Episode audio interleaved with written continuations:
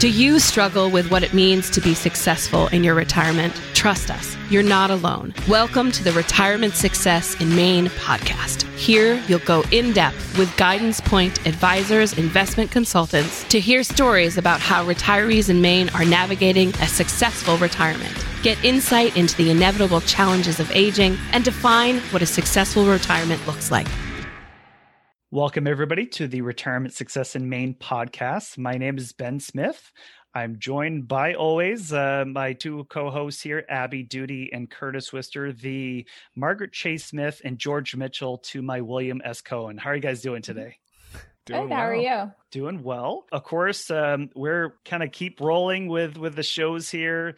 Things are going great. Again, we we want to say thank you to a lot of listeners out there. We are at episode 40 and I know we're getting a lot of momentum. So I want to just make a quick plug here. If you have been listening for a while and if you want to leave us a review, feel free to go to Apple Podcasts. And at the bottom of our show list, you can go and click and, and rate us, review us we'd love to just hear feedback that way. So feel free to go in and we'd love to love to have some of the feedback there in the in the review system for Apple Podcast. But really, for today's show, one of the things we want to dig into was hey, retirement, of course, is a really big deal, but one of the foundational components of retirement is really kind of is this idea of what's the level of income I'm going to have over the course of my retirement and it's really estimated for the average American retiree, 40% of their retirement income comes from Social Security. But how do I make sure that I'm making good decisions about a Social Security benefit that's supposed to pay me for the rest of my life? Am I asking the right questions of Social Security when I talk to them? Are there benefits that I might be entitled to that I don't know about? What about life complications that can impact my Social Security benefits like divorce, disability, and death? So, of course, with all of our shows, we want to discuss the insights that may better your upcoming or existing retirement. So, that's really the premise of today's show. We wanted to have that conversation about Social Security. So, really enter someone here that helps educate the public on how to maximize their Social Security benefits. So, our guest today, she is the Social Security Administration's public affairs specialist for all district offices in the state of Maine, as well as for the Portsmouth, New Hampshire district office. She's been working for the agency since 2005 and uh, enjoys sharing her knowledge of Social Security with the community she serves. And I do have a quick disclaimer I need to read here that that participation in this podcast presentation and video does not constitute an endorsement by the Social Security Administration or its employees of the organization and information and products not provided by Social Security.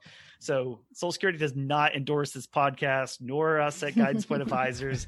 Want to make sure that's really clear. But we're really thrilled to have our guest on today's show. So I'd love to welcome Libby Newport to the Retirement Success in Maine podcast. Welcome, Libby. Hi, good morning. Thank you very much for having me. It's a pleasure to be here. Well, thanks for coming on. And and one of the things, again, I, we have a lot to unpack in today's show, and I know we're we're going to be hitting you and peppering you with lots of different scenarios and questions that that we see from our clients' perspective almost on a daily basis.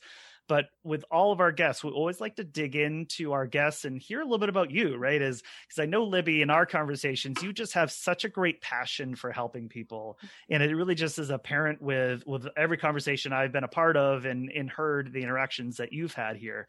But I'd like to just get into your history. Mm-hmm. So can you just tell us a little bit about your uh, experience growing up and your connection to Maine? Yeah, sure. So um, I was born and raised in southern Maine, and I stayed in Maine for college. And then I decided to make my home in Maine after that because most of my friends and family, they, they are still here. And so that, that's home to me is my, my friends and family and, um, Maine. It's, it's my home. Nice. Well, yeah. and I, I, think that's something where, you know, and, and especially all, all three of us are also Mainers here and okay. just the passion connection you have is, you know, until you kind of been here and being able to experience the ocean but being able to experience mm-hmm. the mountains or mm-hmm. you know you, you, got a little city in the you know the southern part of the state or you could go really uh, rural and and really agricultural and lots of different pockets so you kind of have all these really flavors here which really makes maine really special but i'd love to hear a little bit more about your path libby towards working with or for the Social Security Administration. So how did how did that come about? Like what was the passion there and what, what was the thing that drove you to to that career? Sure, sure. So a couple of years out of college, I was looking for a different job, and I was even contemplating perhaps returning to school, going to graduate school, law school. But I was really lucky to be looking around at the, around the time that the Medicare Modernization Act was signed into law. And so, because the Social Security Administration was going to be so instrumental in that program, they were looking to hire some some new people to come on board. And so, I was fortunate enough to be one of those people, and I've been with the agency since 2005. So, so yeah, it's been it's been great. So, have you been in your role in terms of the public affairs specialist? Has that been your role the entire time? How has that changed for you since you joined in 2005? Yeah, that's great. So, I, I joined as a claims specialist. And so, um, for the first nine years of my career at Social Security, I took claims from people um, filing for retirement, disability, survivors benefits. And so, one, one thing I quickly learned working for Social Security was that um, I really had to figure out how to make complicated things easy to understand. Depending on who I was talking to, I really had to tailor my communication style. If it was, you know, someone who was in their 20s who was no longer able to work because of a disabling condition, or if it was an older person who just lost their spouse and they were looking into survivors benefits. So I was actually able to utilize that skill and do small presentations around the community in the field office that I worked in. And then in 2014, an opportunity presented itself so that I could continue to do more of that work, but throughout um, northern New England. So I've been in public affairs since 2014. And I think my most favorite thing is when um, I've explained something to someone and they tell me that it was that I explained it in a way that made it so much easier for them to mm-hmm. understand because Social Security by nature can be complicated. And so it's always my goal to be able to relate information that, that might be very difficult for some people to understand, but mm-hmm. explain it in light terms. Well, it, it kind of took my next question was, what do you love about your job? Which, which is really great. And, yeah. but I want to say that, you know, what, what's really interesting about what you just said was, and it just kind of came to me this way was, obviously the, when you're talking to people as the claim specialists at that point a lot of times it's at your most fragile or at your most kind of sensitive points in your lives right is hey um you know maybe i just became disabled and now I, uh, my whole world is changing and i'm trying to figure out what this new new world looks like or i'm going to retire i've worked my whole life and now i'm mm-hmm. changing to not working or working less and I'm claiming so, so that there's a lot of worry nerves there, or I lost my spouse. Yeah. All those times, these are very heightened, very emotional times for people. And and of course, you know, having somebody there to go, not only I know how to help you, but i also can sympathize with your situation mm-hmm. and help you get through that too is is really important. So I I can see where that was really a good match for you, Libby, there in terms yeah, of thanks. your personality to to what you're achieving there. But yeah. I, I, really want to dig into a lot of social security things here because there's so much there's really to unpack. So if you're listening to this show, we're going to pepper Libby here with lots of different questions because I, I, know everybody mm-hmm. has tons of questions. When and not only just if you have gone through the claiming process already, if you're already in retirement, there's other things that you know in the future that you might need to be interacting with Social Security about. So I want to ask about the whole spectrum of experiences here. So I'd love to just start with this question. So I really want to dig into the experience of claiming Social Security, right? Because I think that's one thing if they never really interacted with, with the Social Security office before, what do I do? Where do I go? So that's the first question is when should someone reach out to the Social Security Administration to discuss discuss claiming their retirement Social Security benefits? Sure, that's a great question. So the the earliest point at which someone can claim their benefit is three months ahead of the date that they want their benefits to begin. That's the earliest point at which our computers can handle such a transaction. It doesn't mean that you have to do it three months ahead of the time. Some people might decide to retire, you know, maybe a month before, but any time in that three month period before the date they want their benefits to begin is sufficient. Nice. So now we know when. So here's the how. So, all right. So I want to go schedule an appointment with someone at Social Security Administration. Mm-hmm. How do I go about scheduling an appointment? appointment? Sure. So we have nine district offices that serve the state of Maine. And so you can, you can call your local office to schedule an appointment to speak with someone ahead of time. So, you know, if you call in the end of March and we can't see you until April sometime, we would still consider March to be your filing date if that's what you wish. But we do protect that original point of contact. And so you can just call ahead and schedule an appointment and we'd be happy to call you back. Um, and we can do most everything over the telephone. Okay. Because that was going to be another question here is, you know, how many times do you sit down with people and they go, I'm going to go visit Social Security. I'm going to go mm-hmm. there.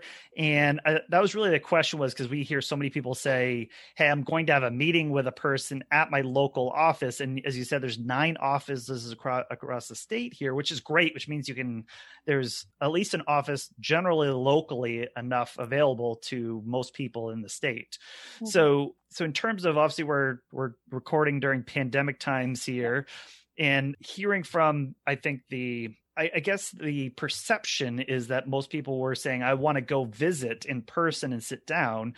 So how do how can people conduct meetings? You mentioned telephone but is there other ways that people can connect with you and have those sessions? Sure. So we do offer online appointments. So for the person who's comfortable filing an application online they can absolutely utilize our online services to do that some people might be a little bit nervous about doing that but rest assured that every single application that is submitted online is reviewed by a claims specialist they look at everything make sure that they address any questions or discrepancies they'll recontact you um, to make sure that the claim is processed smoothly. For those people that still want to talk to somebody at this point in time, because our offices are closed to foot traffic, the only option to communicate with us would be over the telephone. But when we're not in a pandemic, we do see people face to face. But even prior to uh, the pandemic, telephone appointments was a very popular option because, you know, geographically, we were talking about Maine earlier about how big and vast mm-hmm. it is. So, like the the city of Calais, for example, they're part of the Bangor district but you know to, to go into the bangor office from calais would mm-hmm. require mm-hmm. a four hour round trip um, for something that can very likely be done over the telephone so you know, we, we absolutely are happy to see people in our offices when our doors are open physically, but we certainly encourage people to utilize the phone option as well. It's something that we've done before COVID, and I, I suspect it's something that we'll continue to do um, even once we are reopened to the public physically. Gotcha. Okay. Well, and and again, also from a from a phone option might also be more convenient for more parties, right? Is sometimes there might be, hey, you know, I'm not really the financial person, and I, you know, sometimes numbers uh, are not my thing, so maybe I need a a spouse or maybe i need a another advocate here to come in and help me. So it's helpful too but i think from a phone perspective is maybe on speakerphone listen to it together and have those conversations where maybe multiple people are listening to what's being said and, and interpreting that. I, I want to ask about when do social security payments start so say for example i turn 62 in april and i mm-hmm. want to claim mm-hmm. do payments really start the month in which i turn 62 or do they start in the year i turn 62 i guess that, that was a question which we get a lot mm-hmm. okay so yeah, um, so the the payments begin as of the first month you are 62 the entire month. So if your birthday is in April, um, your payments actually wouldn't you wouldn't be eligible for payment until May because you have to be 62 that entire month. And then our benefits are always paid the following month. So your first month of entitlement would be May, and it would be paid in the month of June. So that's when you'd be able to expect your first payment. Gotcha. Okay.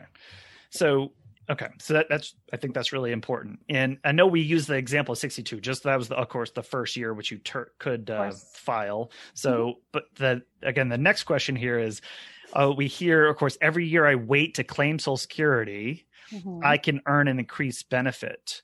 So does that increased benefit actually increase upon my birthday or by the year again? So if again, if I turn, say that, let's use the same example, I turned 62 in April. Mm-hmm. If I waited till I turned 63, mm-hmm. and the same kind of concept is when does the actual increase get applied?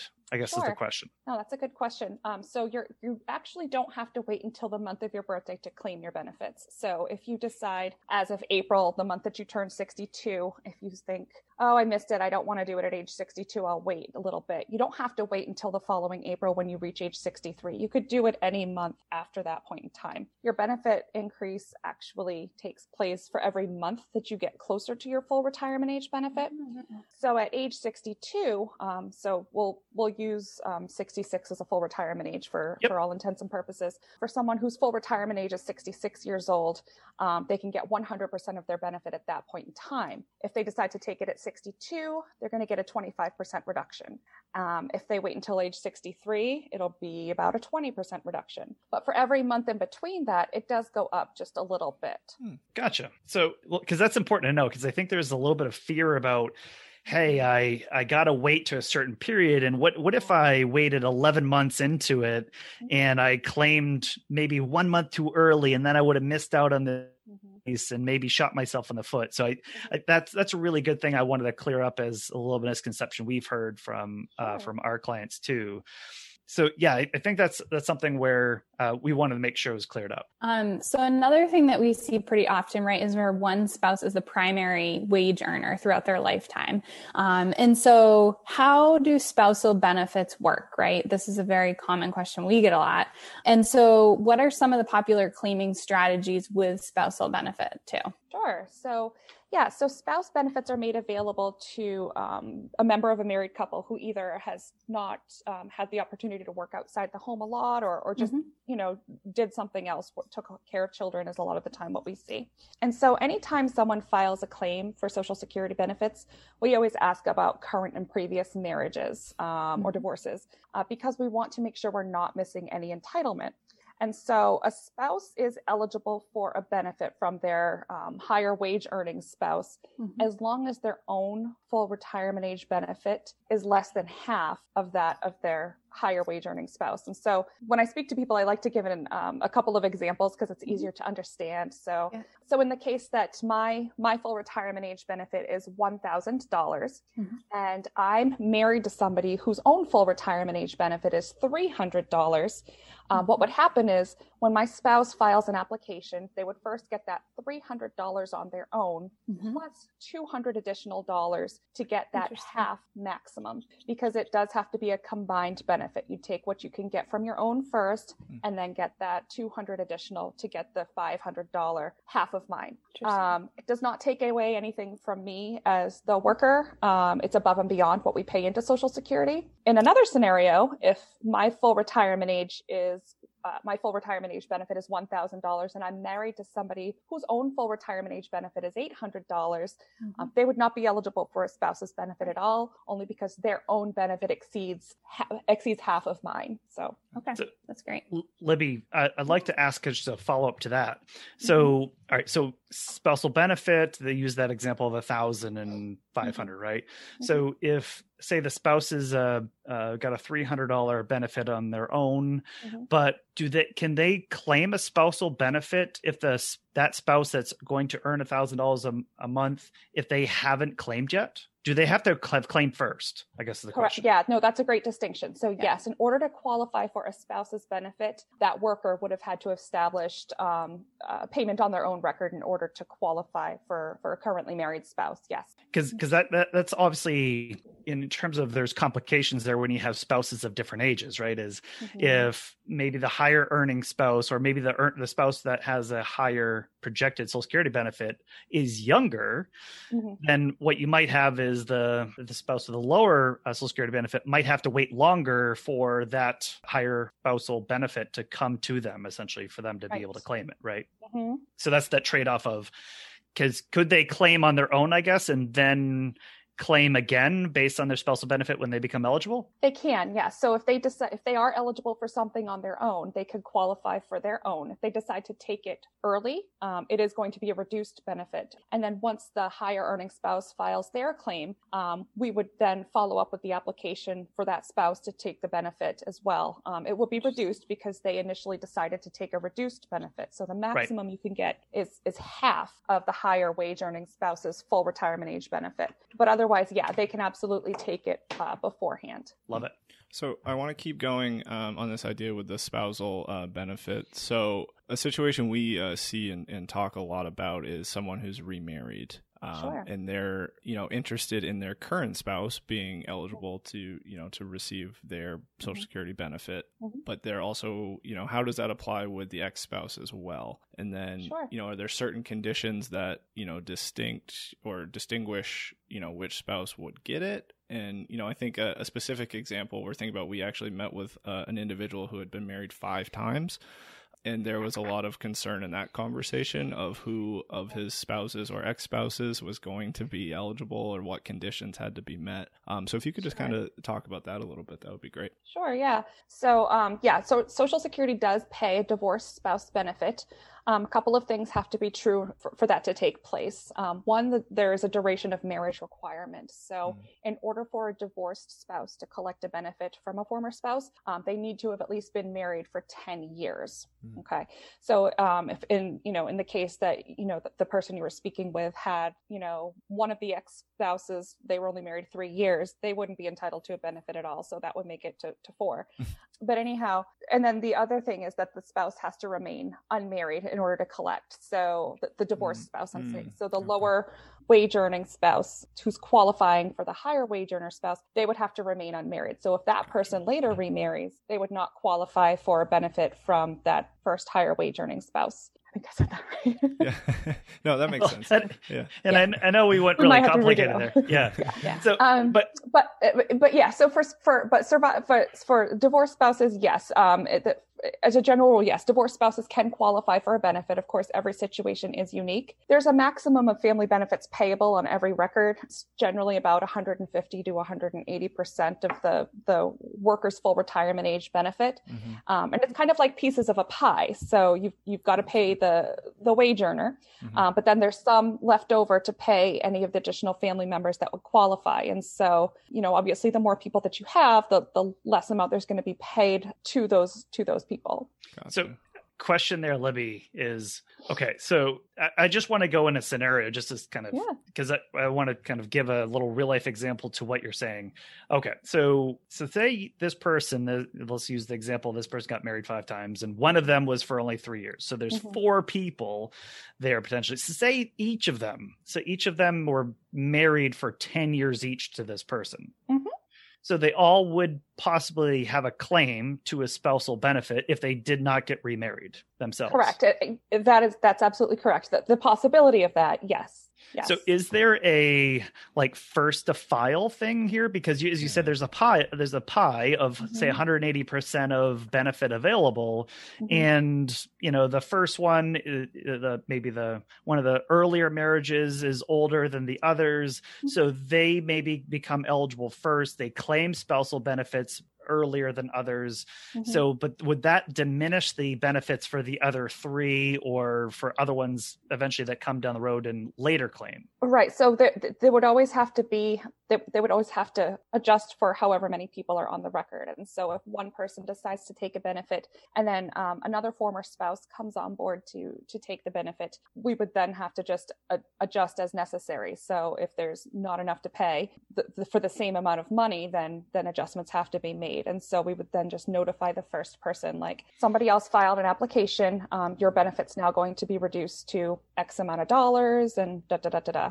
Um, gotcha. We're not allowed to reveal, you know, contact information or anything like that not even to the the the worker the number holder um, they're allowed to know that somebody's claiming a benefit on their record um, but we're not allowed to provide um, personally identifiable information to the worker just just to protect privacy i just know that that's a really weird example we gave but yeah.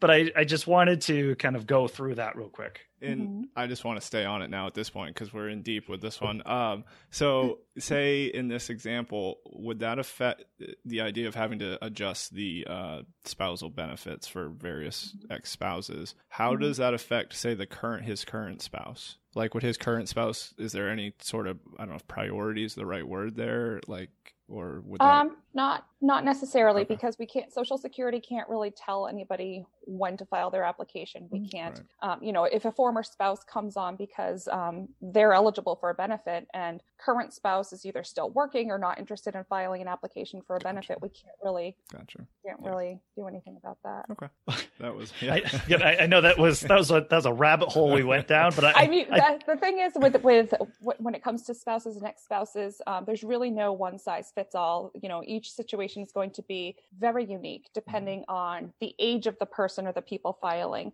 the uh, you know the the, whether or not they were had the number of years married, mm. duration of marriage. We have to prove the marriage with the marriage certificate and the divorce decree. So there's a lot that goes into you know uh, processing one of those claims. And I've done it. I, you know, we we mm-hmm. you know we've all had to do it, but it's but there's a lot to it, and they're all they're all unique. So yeah, and because I, I, think from our end, Libby is uh, I think what we've heard now that you've explained it, it obviously is a misconception, is that look, my current spouse better file because we don't want the ex spouse to get the money of the spousal benefit. They think it's binary of hmm. that only one of them can get a spousal benefit. So let's just hurry up and get this done as quickly as possible so the other person doesn't get that benefit because, of course, right. we don't like them anymore.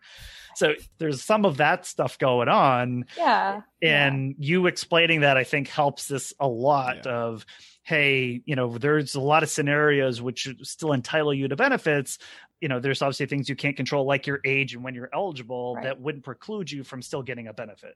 Correct. Yeah, and it's it's it's not a race, um, you know, um, and it, it's really it, really is dependent on how many people are filing an application on that one record. You know, the more people that you have, you can still get a benefit. It might not be as much as what you would like to get, but they have to pay it equally that way. So, Libby, I want to talk about again. So, you're talking about filing on a person's record, mm-hmm. and I mm-hmm. think what what a lot of people maybe don't know about is that Social Security can also benefit children as well. Mm-hmm right? And so, can you tell us about what scenarios would lead a child to receive Social Security benefits? Sure. Yeah. So, a child could qualify for a Social Security benefit from a parent if the parent is receiving a retirement benefit or a disability benefit, or if their parent has deceased. So, um, if that child is a minor, they can qualify for up to 50% of the living parent's benefit um, and up to 75% of uh, deceased parent's benefit.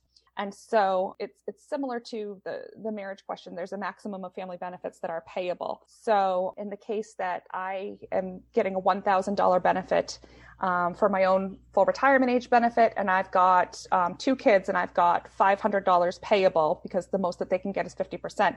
If I have two kids, each of the two children would receive two hundred and fifty dollars per month. And then what would happen is when my older child turns 18 years old, my younger child would then get the full $500 until they reach the age of 18 years old. Got it. So I guess the question is so is is the age of 18 kind of that magic number for when they would stop receiving benefits? Is there anything else that would kind of come into that equation for when they could stop receiving? Sure, yeah. So um they you get you get a notice telling you that your benefits are going to stop at 18 um, unless you're a full-time high school student and so then we can extend payments called student benefits. Another scenario is if the 18-year-old individual is disabled, they can file an application for what's called um, childhood disability disability benefits on the record of that parent. And so what we would do then is we would take an application to see if they meet the rules for Social Security disability. And if they are found to be disabled between the ages of 18 and 22, they can receive that benefit from their parent indefinitely. Doesn't mean that the benefits are going to stop at age 22. It just means that they have to be found disabled during that prescribed period of time. But they could also qualify for that benefit beyond age 18 um, if they meet the disability requirements. Nice. Um, so this is another one that we hear a lot is how the Maine um, employee retirement system or Maine PERS yep. um, and social security interact and so sure. can you i'm sure you guys get this question all the time mm-hmm. um, so can you go over how the two systems work together you know if somebody works you know in as a teacher for some time and pays into that system and then they, they go into the private sector and pay into social security you know do they offset each other or kind of how does that work so your social security benefits are calculated by quarters of um, coverage. And mm-hmm. so that's basically um, the increment of how much you pay in social security taxes. And you can earn four of those per year. And um, as long as somebody has earned 40 in their lifetime or 10 years of work, they will qualify for a benefit. And that does include um, teachers and people that have paid into Maine public employees retirement system. Okay. They might not get as much as they thought they were going to get because of windfall elimination provision, which I'll explain in a moment moment, but they will qualify for a benefit. So that's one misconception is that you, you don't qualify for any social security if you've, you know, if you've got that Maine public employees retirement pension. But the, the way that it works is that a lot of uh, the Maine public employees retirement folks, they've either, like you said before, they've either worked in private employment and paid social security taxes before their state employment, after, even sometimes concurrently, we'll see teachers that have worked in summer jobs. Yep. And so the more that they've worked and paid into social security, um, the higher their benefit is likely to be. Okay. What happens is that people whose primary job is not covered by social security and by a different system entirely, social security system is not doesn't have the capability to recognize that they're paying into a different system entirely mm-hmm. and so the way that the social security payments computation is structured is that um, someone who's been a higher wage earner throughout their lifetime they're going to get a lower rate of return than someone who's been a lower wage earner throughout their lifetime they're going to get a higher rate of return mm-hmm. so for those teachers that maybe used to get their statements from social security when we still did paper statements and they saw all those um, zero zero zero zero zero zeros that that doesn't mean that they didn't earn money. It just means that they didn't pay Social Security taxes on those mm-hmm. earnings. However, when Social Security looks at that, they're like, they, the way that they see it is though they've been a lower wage earner, therefore they're going to get a higher rate of return. Mm. So back in 1983, uh, the windfall elimination provision was signed mm-hmm. into law to help counter that advantage of people having that higher rate of return from Social Security while still collecting their state pension. And so, um, what the windfall elimination provision does is that will reduce someone's Social Security benefit based on their coverage of that or based on their entitlement to that non covered pension.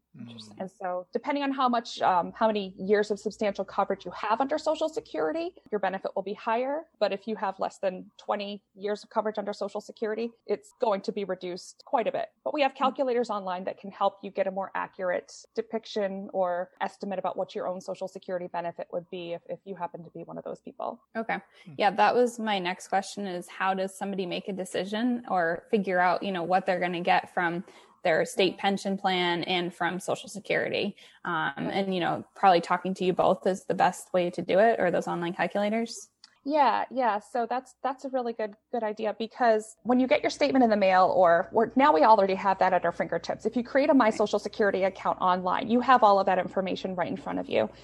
But Social Security still doesn't know that some of those folks have paid into a different system. So the number that they get for their estimate isn't necessarily going to be accurate. And so mm-hmm. that's why um, it is kind of neat that it's interactive because you can plug numbers into our online windfall elimination provision calculator that will help you prepare yourself for what you can actually expect from Social Security. And then, yes, absolutely talking to Maine public employees and see how much you're going to get from them to, to make your best decision. Yeah. Social Security will not reduce your benefit unless and until you begin receiving that pension. Okay. So even if you're if you're eligible for it but you're not yet receiving it, you can still get your full Social Security. Um, it's just incumbent upon you to to report to us once you begin receiving that pension, so we can make any accurate um, make any necessary adjustments. Interesting. Libby, is there is there an ability? Uh, essentially, I'm just thinking about portability here. So, say I have eight years of of uh, of paying into MainePERS right? So I've paid into the that that system, that pension benefit system, but the rest of my career, maybe it was another 32 years, I paid into Social Security. So really, I I have very minimal benefit on a pension side. Mm-hmm. Is there is there portability between the two that I could kind of convert a benefit from maybe the Social Security benefit into the public state pension, or take the state pension amount and convert those into Social Security credits? Can I do those back and forth? No. Um, what some people decide to do is they decide to take their state pension and roll it into an IRA, or they'll they'll, they'll do there's there's lots of different things that they could do but you can't convert it over to social security taxable wages because you didn't actually pay social security taxes on those wages at the time. Hmm, gotcha. So essentially what you could do is again if you can if there's other ways to receive those funds that might might change the calculation on the windfall uh, provision is what you're saying? It may. Um, yep. there's yeah there's lots of different ways that people can take their pension either in a lump sum or, or whatever. And so we you know we have to look at each of those on their own and make that determination. But yeah there have been circumstances where they've been able to eliminate the windfall provision. Hmm. i want to rotate back to uh, the spouse uh, spousal benefits here for a second. So the idea is so say a spouse who's receiving a spousal benefit the original or the the higher earning spouse passes away I want to talk about what happens to, if uh, any changes at all, to that spouse's benefit, the surviving spouse's benefit, and I'll kind of start there, and then I'll I have more questions yeah. after. Sure. Okay. Yeah. So right when when a member of a married couple passes away, what happens is Social Security will pay that survivor the higher of the two benefits that were received in the household. Hmm. Um, so if if the person who passed away was the one that was receiving the lower benefit, we're not going to disadvantage them and pay them the lower one. So they'll continue to get that the, the higher benefit of the two. You know, it, it makes a difference because it, it's going from two Social Security payments um, in a household to one. Mm-hmm. Um, but we do give them the advantage of having that higher payment um, to the survivor. Gotcha. And then fast forwarding from there, what happens when that then survivor passes away? I know obviously the the benefit will stop, but how do say heirs or next of kin kind of communicate with Social Security to kind of notify of that death and then kind of furthermore what happens if they don't and say they keep receiving social security benefits uh, that they're not really entitled to at that point Sure. Yeah. So, you know, once once somebody does pass away, if, if they have an adult child or or close family friend or, or, or somebody, they, they can absolutely contact um, their local office to to report that somebody's passed away. Mm-hmm. State of Maine does implement something called electronic death registration, in which um, the state's Bureau of Vital Statistics electronically communicates with Social Security. So we we generally find out that somebody's passed away mm-hmm. before before the loved one has you know made a call to us, and then even other field offices, they have relationships with local funeral homes. And so what will happen is when the funeral home staff are meeting with the loved ones, making the arrangements, they can fill out a form with the survivor um, that they then send to the local office. And it gives us a lead to contact that survivor um, to screen for any potential eligibility. So there's a lot in place that doesn't make it incumbent upon the, the survivors or the family to, to let us know.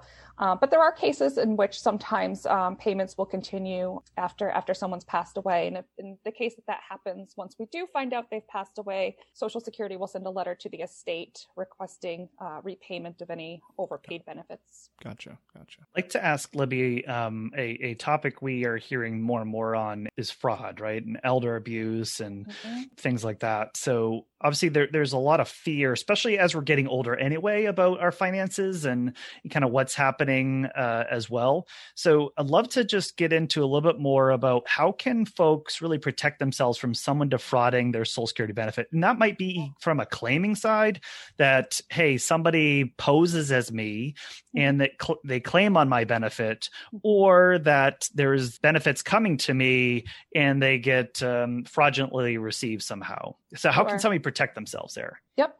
So, um, Social Security is committed to preventing and detecting and, and stopping fraud. It's obviously a very difficult feat um, when there's new scams popping up every mm-hmm. single day. We get um, the people that um, have have spoofed Social Security's legitimate telephone numbers and, and started calling people and targeting them. And Social Security rarely will contact someone out of the blue um, via telephone without you know a, a, notice ahead of time to let them know of an appointment we've seen some where you get the robocalls saying that your social security number has been suspended that's mm-hmm. not a thing um, that's that's happened to me and um, they it's it's not real so um, it's it's incredibly difficult to keep on top of all of the scams because it seems to be new ones every day. The number one thing that we can tell people to safeguard against fraud is to create that online My Social Security account. And it may seem counterintuitive putting your information online um, when you're trying to prevent fraud, but not putting your information online does not preclude you from becoming a target of, of fraud and identity, identity theft. And so, what Social Security has found is if you create that account legitimately, your Social security number is no longer left susceptible to a fraudster trying to create a false one in your name.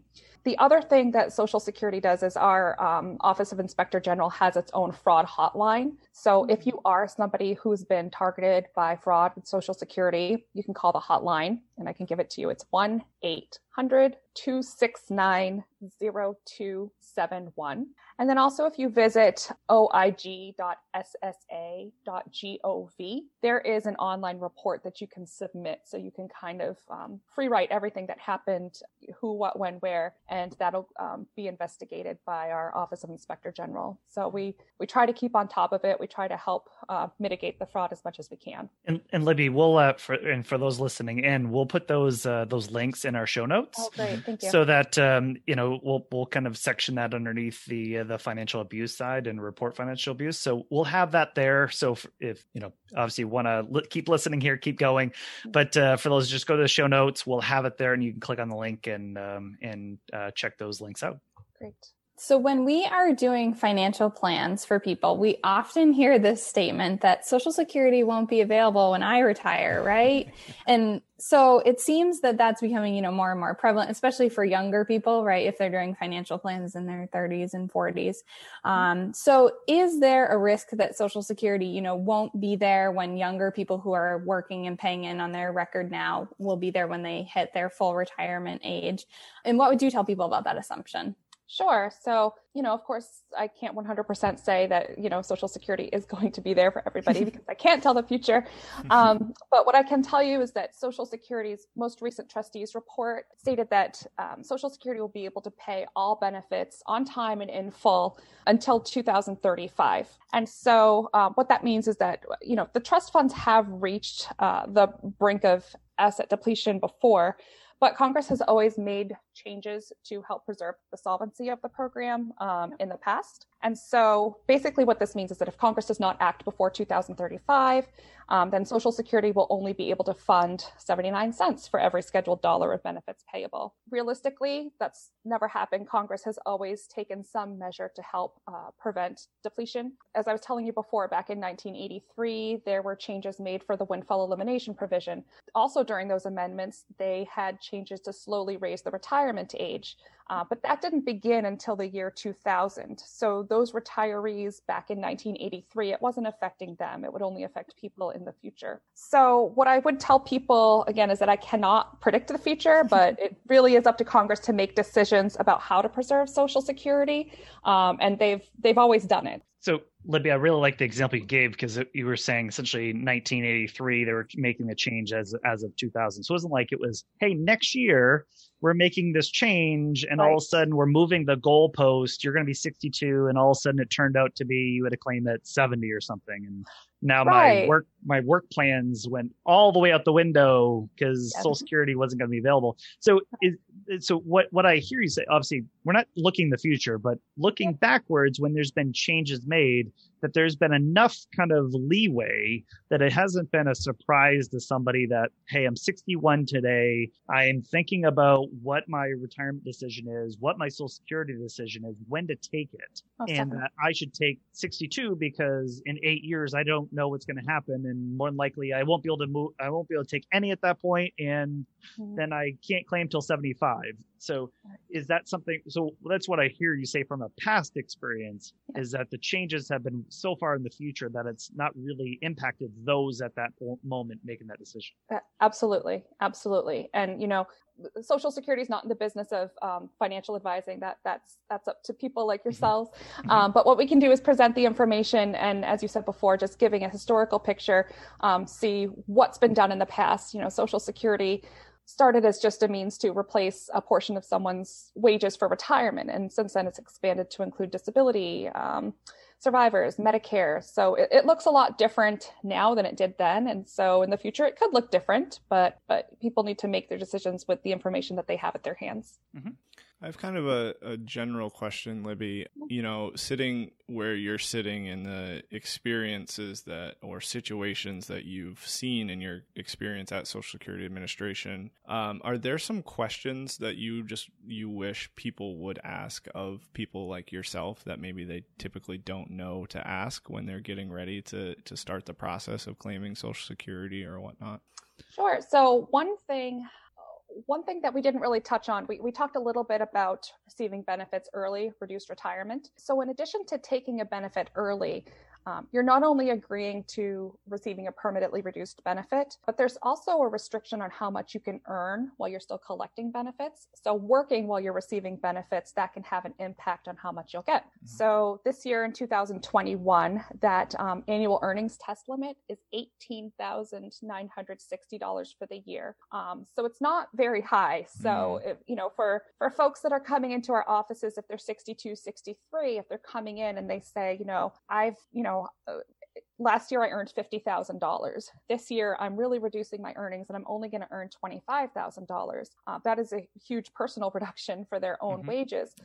uh, but it still exceeds the, the earnings limit for Social Security. And so when you do exceed it, you have to pay $1 for every two in excess of that limit. And so I guess maybe not so much a question, but something um, to be prepared about. If you are planning to take your benefits early, you want to have a pretty good idea about what your plans are for work, because if you plan to earn more than the, the earnings limit, it may not behoove you to take the benefit when you when you think you want to. Maybe even in another scenario is those that look to do an early retirement, receive Social Security benefit 62, and they think that they're in good shape, right? Mm-hmm. They think things look great, and for whatever reason, things don't work out the way they thought, mm-hmm. and they go, you know, I do have to go back to work because mm-hmm. there's 40 other reasons that preclude yeah. me to go back to work.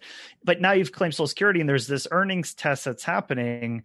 So that's also something here that's that's going on, right? Is it you, you should kind of be thoughtful or be have or, or start thinking with a little more foresight about again uh, downside scenarios, what could happen there, mm-hmm. and making sure about uh, your certainty about when you claim, right? For sure. Yeah. I mean, you, you want to, you want to be prepared in all scenarios, you know, not, nobody can prepare for, for everything, but you want to have a pretty good idea about what, what your plans are for the, for the future. Um, you know, in the case that somebody um, thinks that they're going to be able, be able to remain under the limit and then they, perhaps they get an opportunity that they can't turn down, mm-hmm. um, they can absolutely contact social security. Let us know, look, I'm, I actually am going to be working. This is how much I'm going to be earning. We can suspend benefits so that the person does not get overpaid. So if we know ahead of time, we can make mm-hmm. sure that they don't get overpaid. And then the next year we'll follow up with them to see how much they're going to earn, see if we can resume the benefits. So there are ways to help the person, but ultimately, yeah, you want to have a pretty good idea about what, what your plans are when you, when you take that step and file the application. And Libby, can you go just one step further? Because one thing I, I think maybe,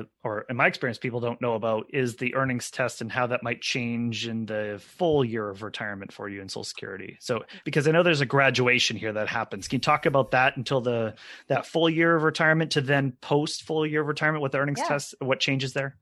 So again, that earnings test is $18,960 for anybody who's under the year they reach their full retirement age. Now, the year that you reach the full retirement age, that earnings limit does go up for all of the months before which you turn your full retirement age. So that earnings limit uh, for this year is $50,520. Uh, so uh, my full retirement age is 67 years old and my birthday's in October.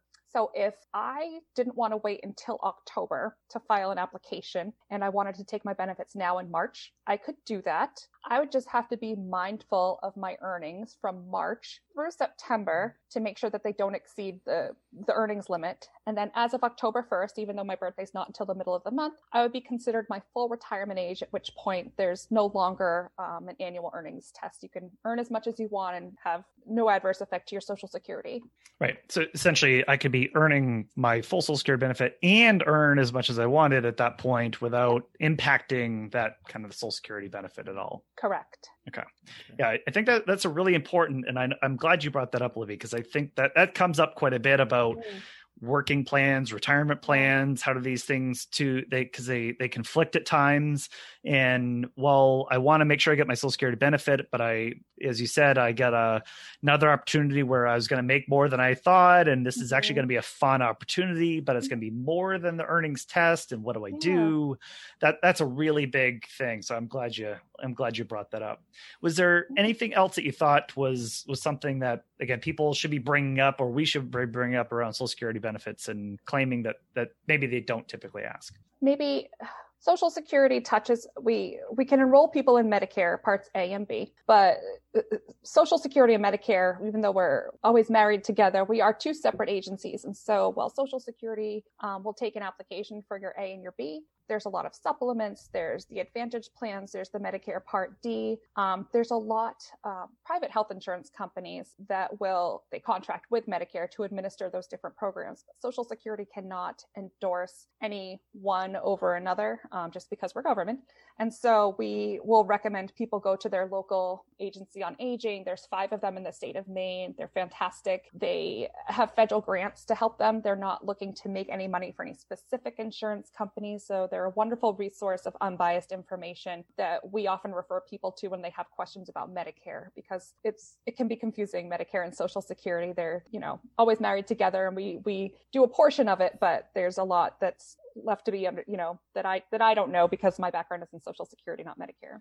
Yeah libby i really love that because um you know from our end and going back uh, to some of the earlier shows that we did uh, we actually had diane walsh who's the executive director for the eastern area agency on aging yeah. and she did a fantastic job just going through their program. So obviously that's from our perspective the the really the two agencies really got to go visit is really go talk to social security really iron down what your that earnings is going to be from Social Security, but then going talking from our end, going to an area agency on aging is really key because they have a really great program. Again, all of them across state are really awesome, but they do a really great job counseling and walking through all the Medicare options, what's available to yeah. you, what do you, what's, what's, um, again, all the programs, the differences, and which would be the best for you in your situation. So those are yeah. two key conversations, which is why I guess we're a little remissive. We should have had you on and like episode four instead of episode 40 but, but that from you're you know you're right on because those are two key visits that everybody that um, especially in maine should be yeah. should be doing. So appreciate you you plugging that too.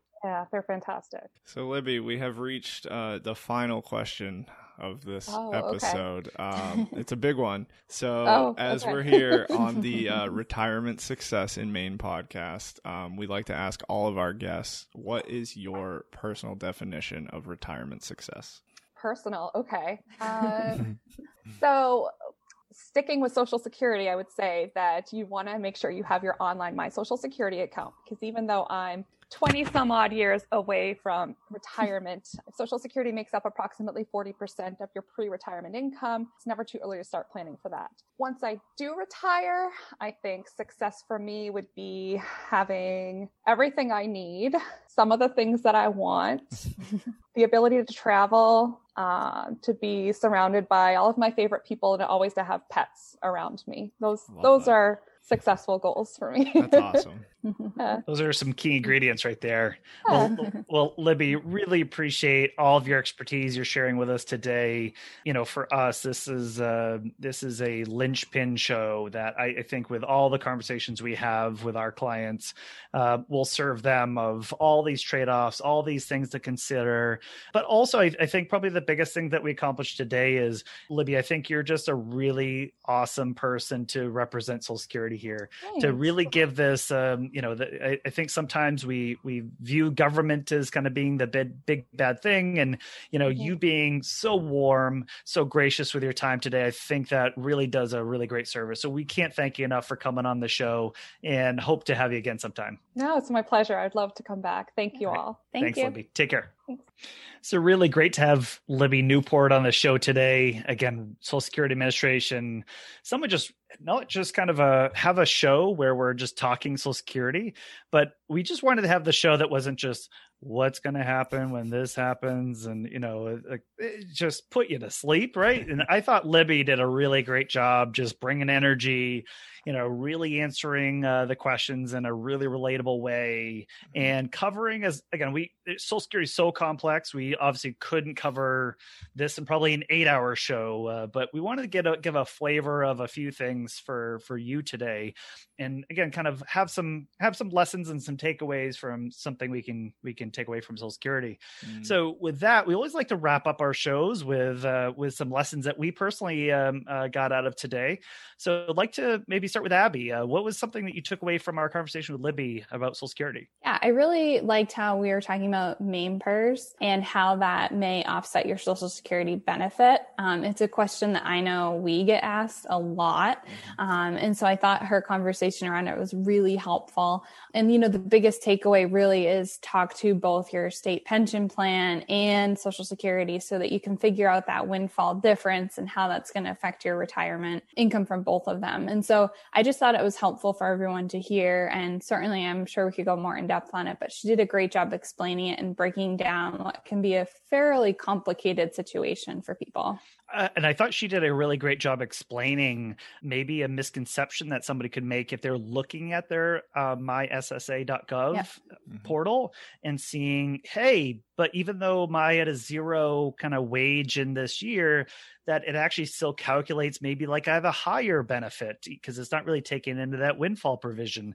So right. it, I think it, you could fall into a trap of estimating something that's maybe larger than possibly what it actually is when it gets to retirement. So I think you're exactly right. Being able to work yeah. the two and combine them in a way that you can take into account all those provisions and exceptions and things like that. I thought she did an awesome right. job on that today. Mm-hmm. Uh, Curtis, from your end, what did uh, what was something that you took away from Libby's talk with us today? A piece that, that really stuck out to me, I think it's important to talk about again, is is the idea of spousal benefits. Um, you know, Libby, you know, I know we kind of went down a rabbit hole there with a lot of different scenarios, but it's true there are so many different things that can affect the spousal benefit, and I think Libby did a really good job kind of laying out different scenarios and how they could affect or not affect, you know, current spouse or ex spouse or any of that. So I felt that that was a really important piece of the conversation. Yeah, and I, I think the the important point that that highlights right is, hey, all of us have different things that have happened to us in our lives, right? And there's lots of things get that can impact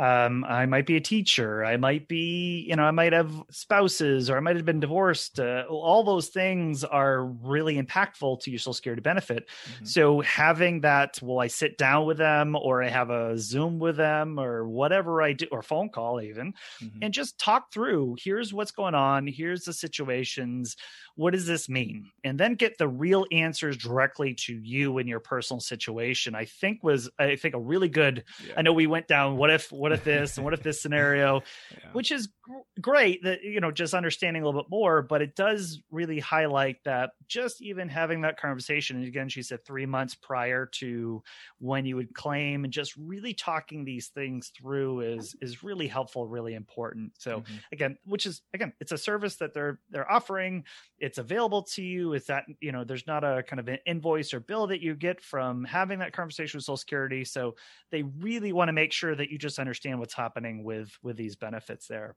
I'll kind of uh, just highlight personally the thing that I, I, I think is really tough for people to understand is that earnings test.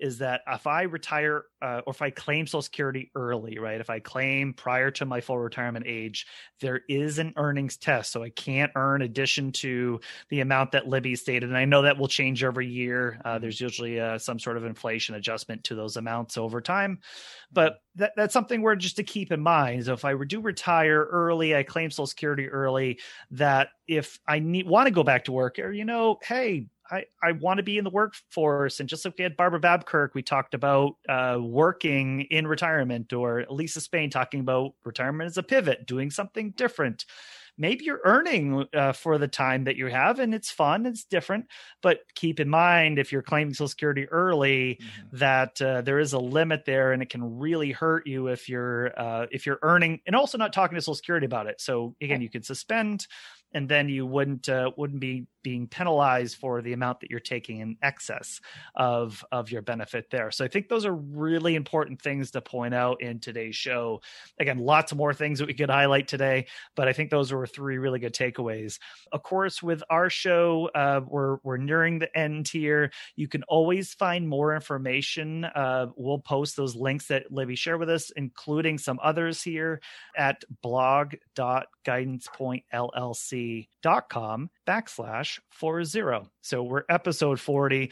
We tried to hold out to 62. We couldn't do that today. We decided to do a Social Security episode at 40. So apologize for that, but uh, we're claiming we're claiming our Social Security uh, guidance early here. So uh, if you want more information, go to that link and uh, appreciate you tuning in today as always uh, love uh, love that you took the time out of your day to listen with us and we'll see you next time Ladies and gentlemen, you've just listened to an information filled episode of the Retirement Success in Maine podcast. While this show is about finding more ways to improve your retirement happiness, Guidance Point Advisors' mission is to help our clients create a fulfilling retirement. We do financial planning so that people can enjoy retirement and align their monetary resources to their goals. If you're wondering about your own personal success, we invite you to reach out to us to schedule a 45 minute listening session. Our advisors will have a conversation with you about your goals, your frustrations, and your problems. Make sure you check out Guidance Point Advisors on our blog, Facebook, and LinkedIn. And you can always check out more episodes of this podcast on iTunes and Spotify. And of course, keep on finding your retirement success.